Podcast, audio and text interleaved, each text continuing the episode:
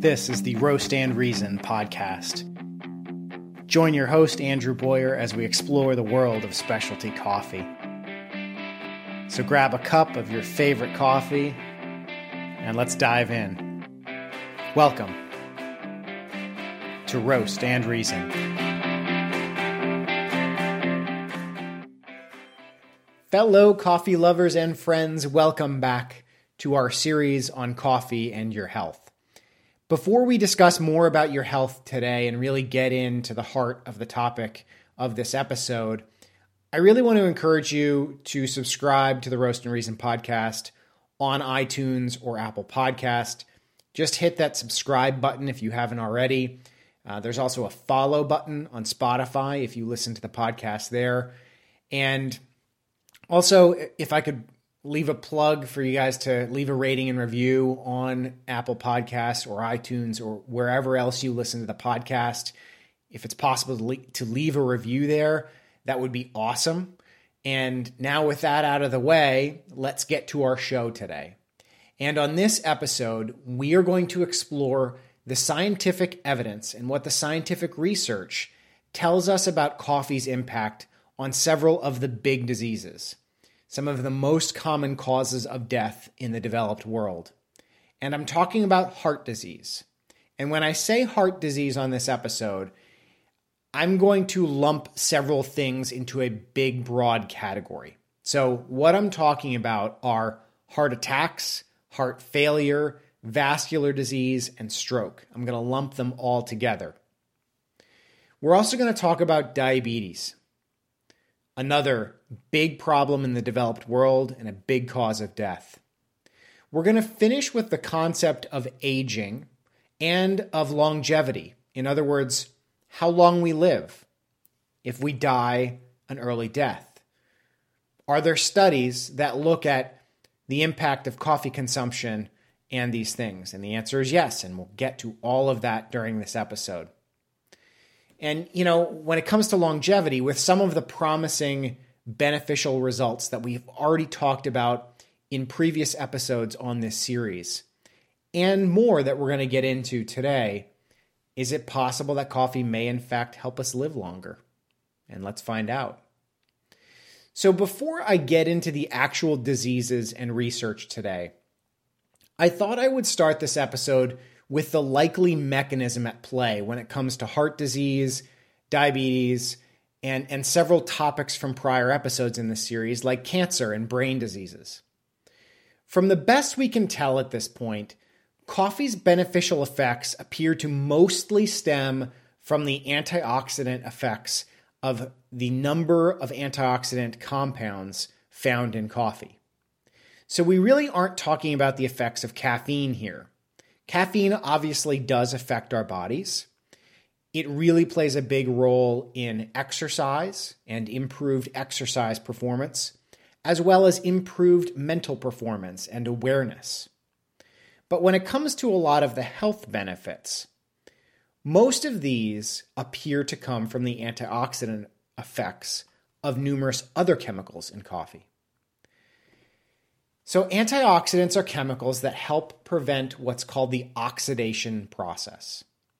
And coffee has a huge number of these antioxidants. Probably the most commonly discussed and the one that you are going to come across most often is called chlorogenic acid. It's abbreviated CGA. But there are many, many more nicotinic acid, quinilic acid, tannic acid, so on and so forth. And we've discussed some of these antioxidants and this chemical reaction and process called oxidation in previous episodes, but let's briefly review it again here. And this is the last time I'll do this, I promise.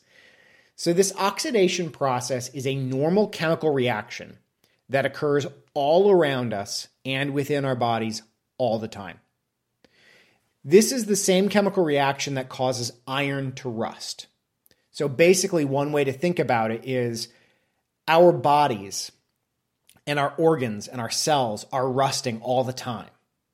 But instead of turning red, like iron does as it rusts, this reaction in our bodies manifests as things like aging, wrinkles, declining mental and physical ability, and multiple diseases. So that's our human body way of rusting or way of responding to the oxidation process.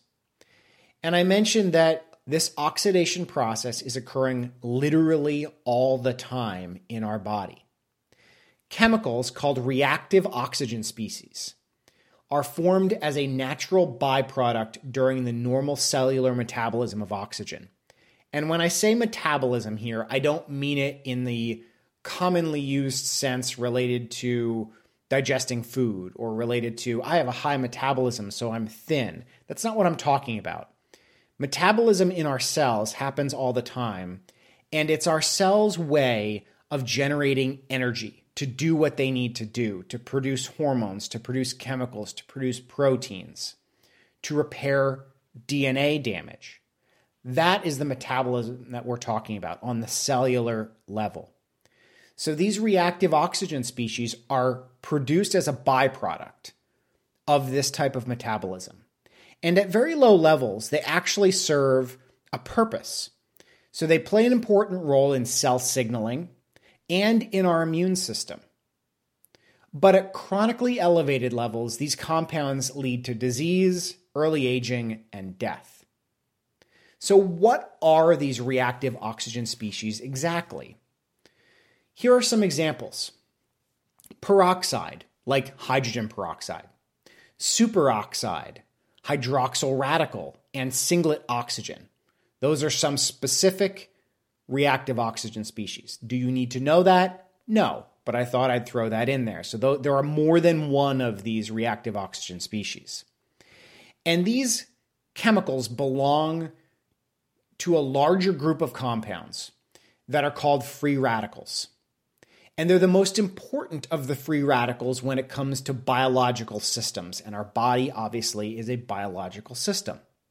And I'm sure you have heard of free radicals. I'm sure you have heard of antioxidants. Free radicals and these reactive oxygen species are atoms or molecules that have one or more unpaired electrons. So they've basically lost an electron. They're, they're missing one of their electrons. And when you're missing an electron as a compound or as an atom, you're unstable. You have an unstable charge. And since these molecules are unstable, they basically run around and try to steal an electron from any other molecule that they run into. And the reason why they want to do that is when they steal that electron, they all of a sudden become stable. So that is what leads to the reactions, the chemical reactions that free radicals cause. And they will literally steal these electrons from anything, from anything they run into including things like our DNA, fatty acids in our cells, proteins, enzymes, and cofactors that are needed for normal cellular and organ and body function. And so when they do that, when they steal those electrons, they can alter the normal functioning and signaling of healthy cells and of our body. And this is the cellular and molecular basis of inflammation, of aging, and of many diseases, like we've already talked about cancer and brain diseases. And the same is true for heart disease and high blood pressure. Inflammation plays a large role in both of these entities, and this is how. So, antioxidants, as a big class, these are chemicals that help us combat this process. So they're kind of like our allies in this in this fight against free radicals.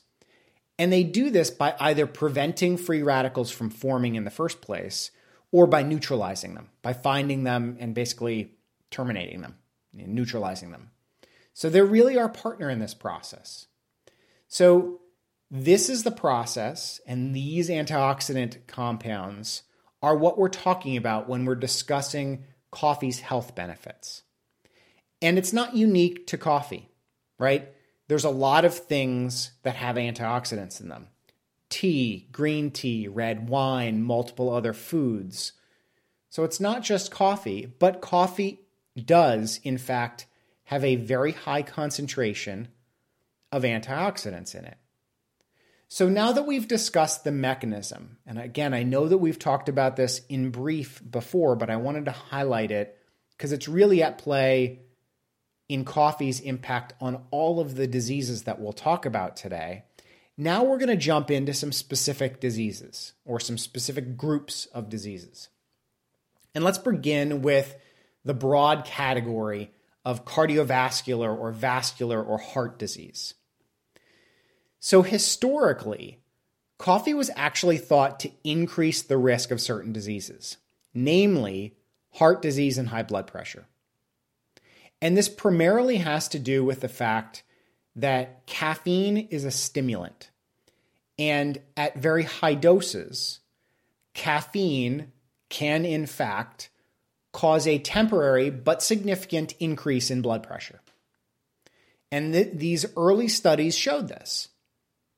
And since high blood pressure over time can lead to an increased risk of heart, heart disease, including heart attacks and stroke, it was assumed that coffee consumption was bad and increased the risk of these events.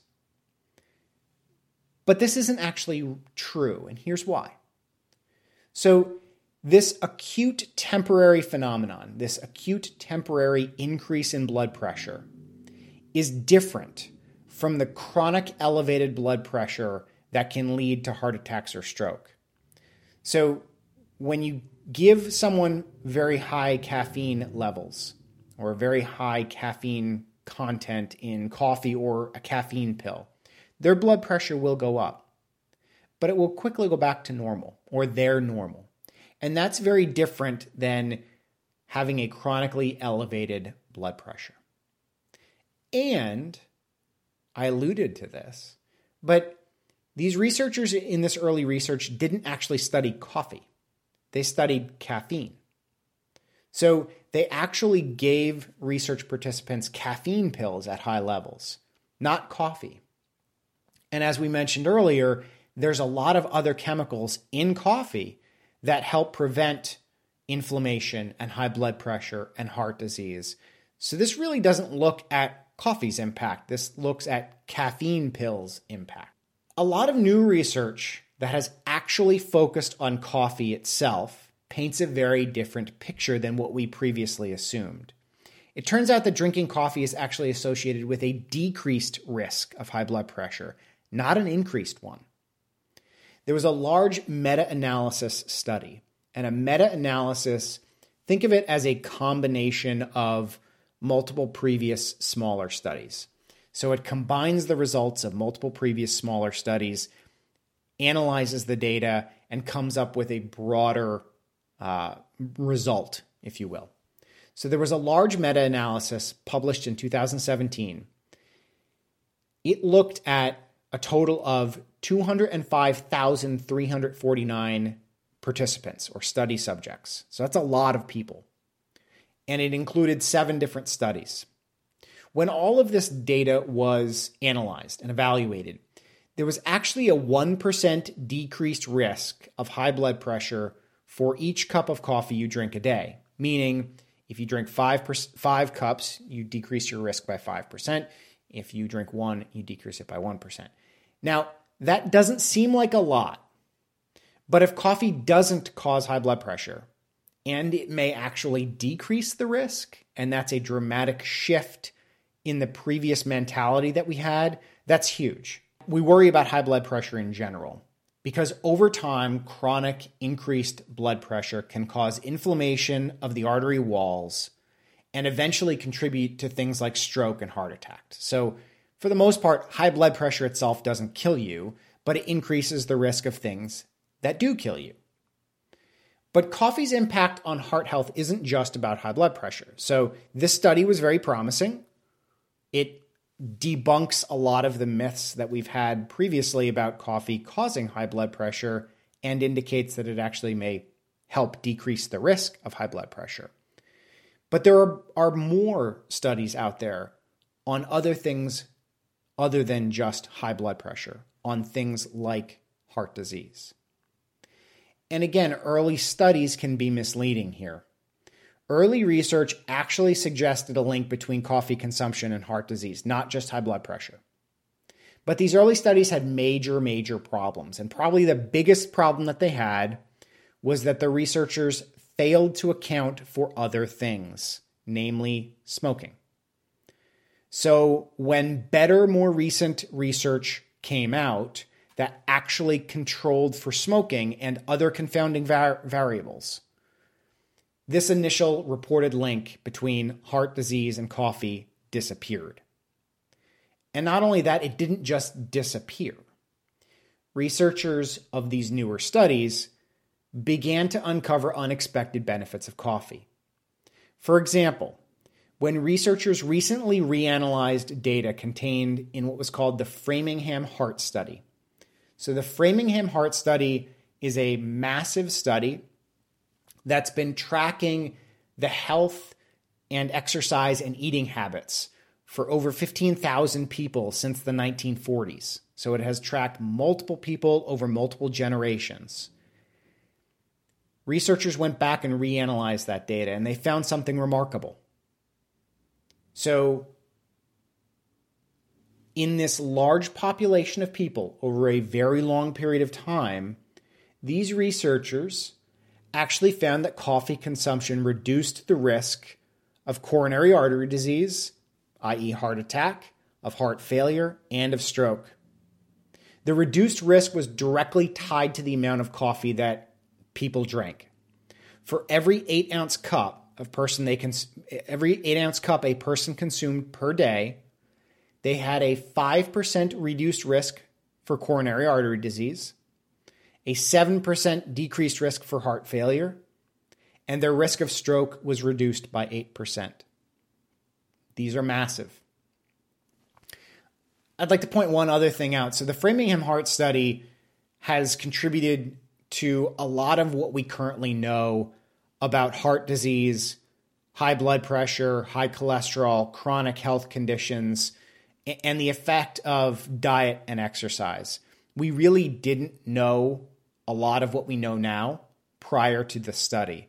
And there have been literally hundreds of peer reviewed scientific articles produced just by looking at the data of the study. And now there's a really impressive one in the works about coffee showing these effects. Another recent study showed similar results to this one that reanalyzed the Framingham Heart Study data. And this other study showed that coffee drinkers were less likely to actually die from a heart attack or heart disease compared to non coffee drinkers. So, not only are you at a decreased risk as a coffee drinker of having one of these events, you're at a decreased risk of dying from them. So, in this study, there was a decreased risk of dying from cardiovascular disease, which was 19% lower, a decreased risk of dying from a heart attack, 16% lower, and up to a 30% lower risk of dying from a stroke. I hope all of you realize how potentially incredible these results are. So I'll warn you that we're still in the early stages of research about coffee consumption and heart disease. But some of the commonly prescribed medications that we prescribe in the medical community don't even reduce the risk of stroke by 30%. And they cost a whole hell of a lot more than drinking a couple cups of coffee a day. And they're not nearly as delicious. So, if further evidence comes out and is reproducible that coffee actually decreases these risks by this amount, it's massive. But for the sake of time, I could talk about a couple other studies, but for the sake of time, let's move on. They all kind of show the same thing that we just talked about. And let's jump to one of the other major killers out there, which is diabetes. So you will typically hear of two types of diabetes there's type 1 and type 2. Let's start with type 1. Type 1 diabetes is occasionally referred to as insulin dependent diabetes or juvenile diabetes, since it commonly occurs in younger people. This is an autoimmune disease. So, the immune system in type 1 diabetes attacks certain cells in the pancreas, and these cells produce insulin. That's their primary job. They produce insulin for us. The end result is that this damaged pancreas can't produce insulin anymore. And so these people require insulin injections or an insulin pump to provide them with the hormone insulin so that they can normally modulate their blood glucose levels. There isn't much research out there about coffee and type 1 diabetes. Probably, well, because I, don't know many five year olds that drink coffee. So it would probably be pretty difficult to study. And also, it's, it's a relatively uncommon disease. So, the vast majority of the time when you see medications for diabetes or, or comments about it in the popular media or on, on TV commercials, they're actually talking about type 2 diabetes, not type 1.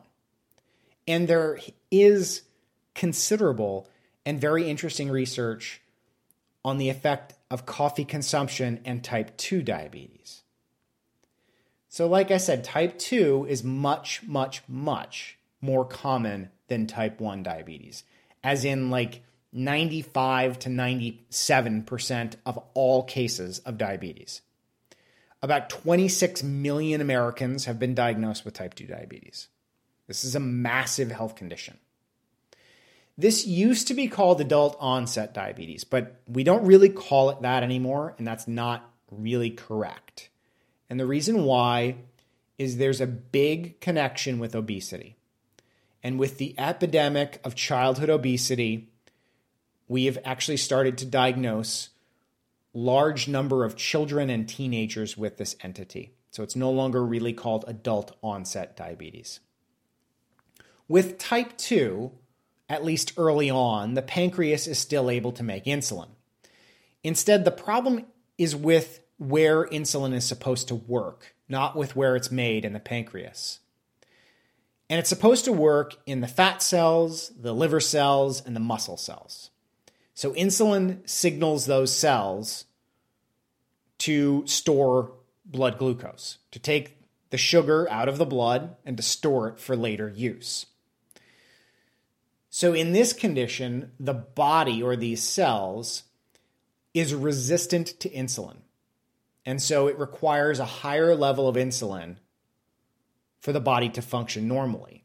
So it basically revs up insulin production in the pancreas and over a long period of time, the pancreas can actually burn out and stop making insulin. So they kind of become like type 1 diabetics as well. So I mentioned that there's some really interesting research on coffee and type 2 diabetes. But, but what does this research actually show?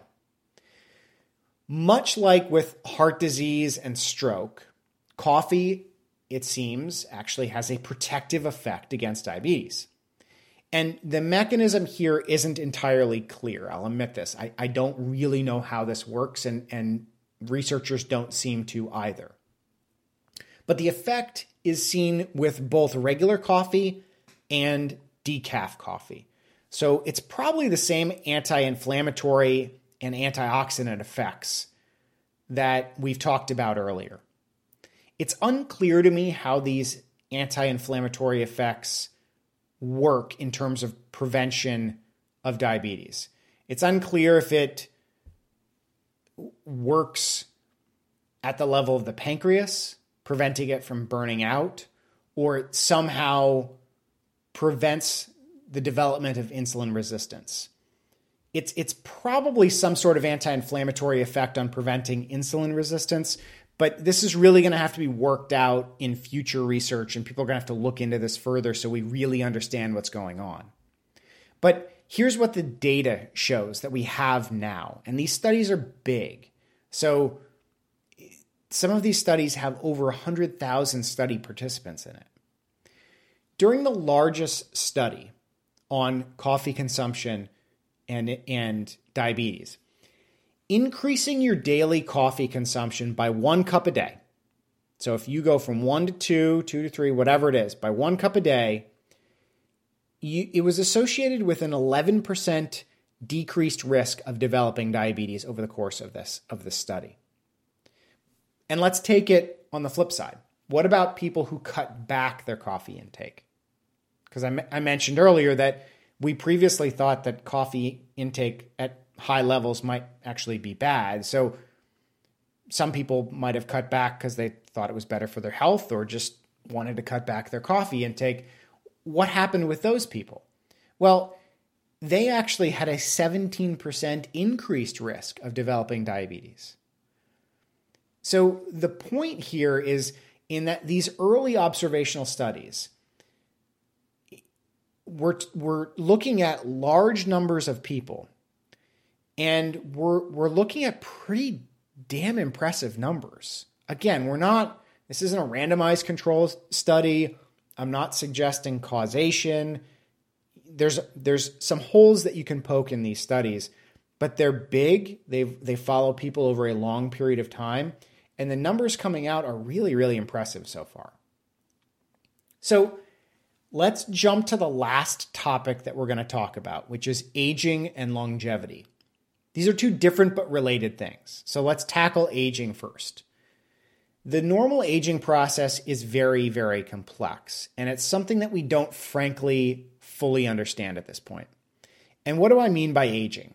I mean, yes, the signs that you can see, the wrinkles, the saggy skin, yes, all of that. But also, there's a normal physical and cognitive decline with aging. So I'm talking about all of that. There is one major theory and mechanism of aging, and that is the oxidation process and oxidation stress.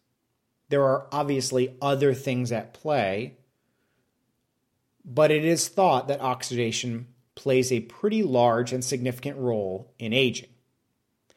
So, we've already talked about this. We've already talked about how the anti inflammatory and antioxidant effects in coffee can decrease this oxidation and oxidation stress process.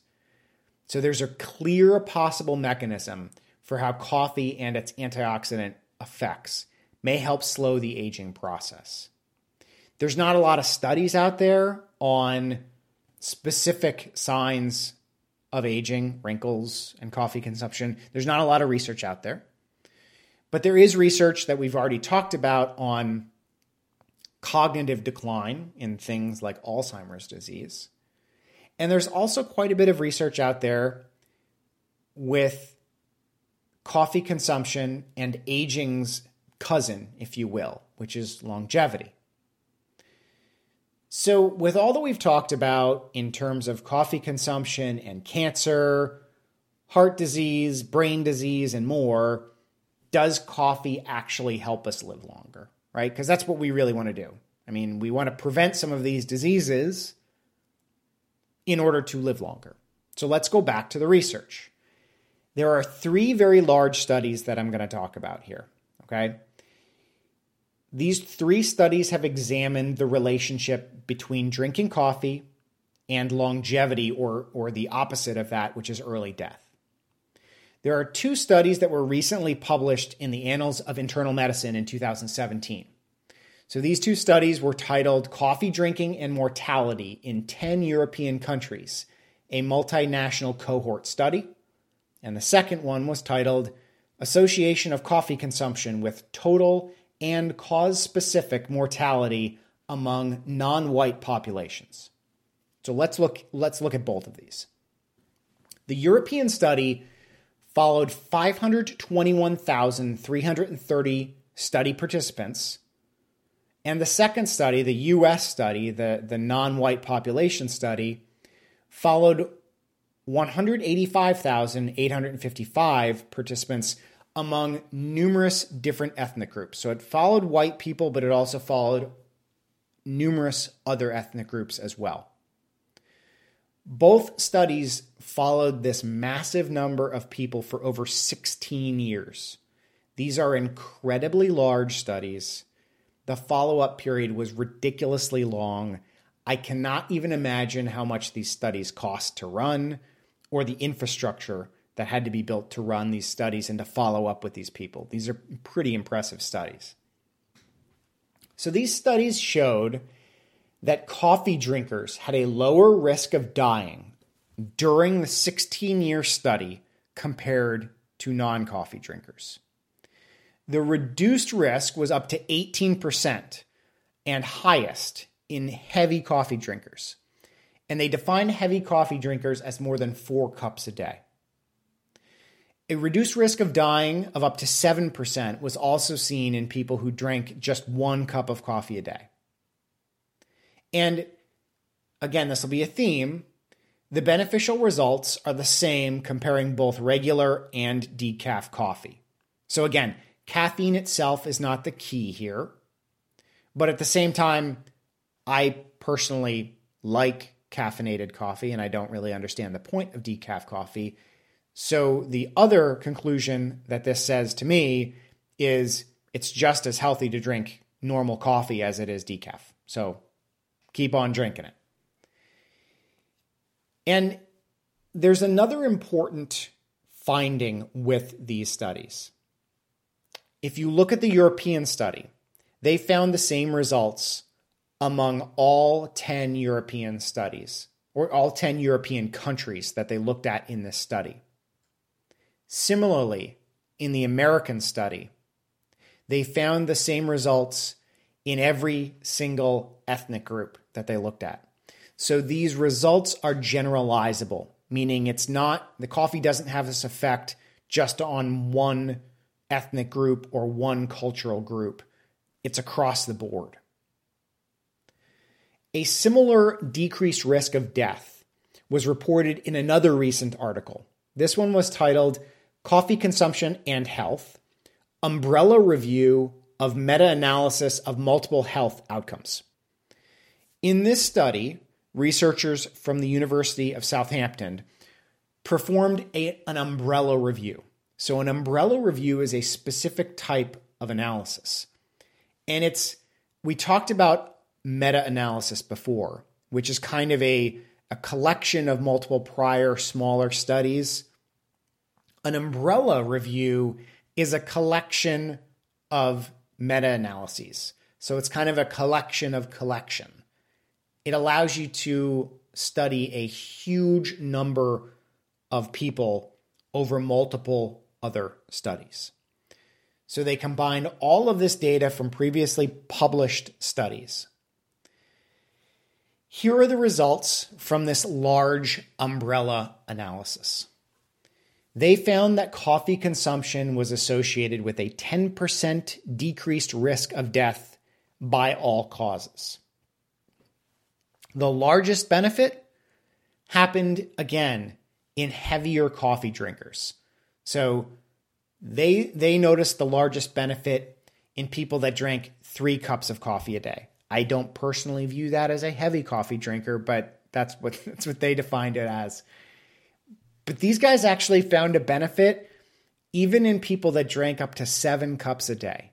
So if you truly are a heavy coffee consumer out there, and you're worried about it affecting your health in a negative way, the study suggests that as long as you're feeling okay and not having irregular heartbeats or anything like that, you're probably okay.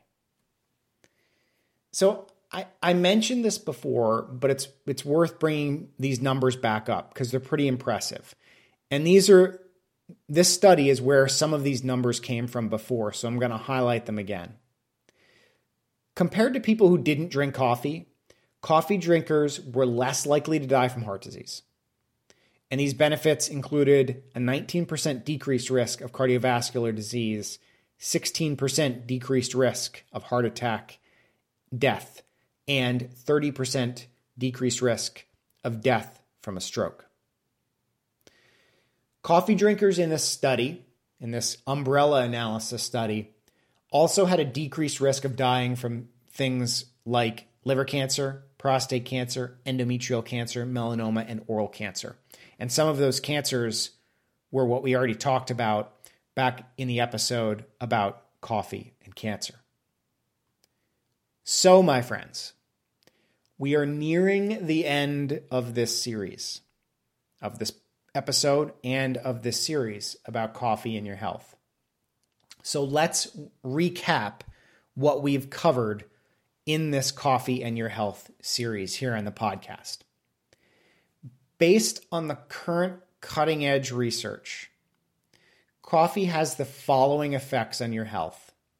Number one, decreased risk of dying from all causes, including a decreased risk of death from heart disease, cardiovascular disease, stroke, and a handful of cancers.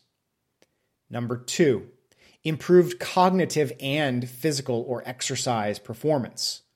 Number three, decreased risk of brain diseases like depression, Alzheimer's disease, and Parkinson's disease. Number four, decreased risk of liver cancer and endometrial cancer and several other cancers like oral cancer. Number five, decreased risk of liver disease such as fatty liver disease and cirrhosis, as well as gallstones. And we didn't talk about this specifically on the podcast, but this research is out there. And number six, a decreased risk of diabetes, heart disease, cardiovascular di- disease, and stroke. And that's it. And I'd like to highlight something. Despite what is out there in the current popular media, there is no evidence in the scientific literature that coffee causes cancer. There's no evidence in the good, well conducted recent research that coffee causes high blood pressure or stroke or heart attacks. So, I thank you all so, so much for tuning in and listening to this podcast and supporting this podcast. All of you, your support, your encouragement really means the world to me. And I love you guys. Take care, everybody, and I will see you all next week.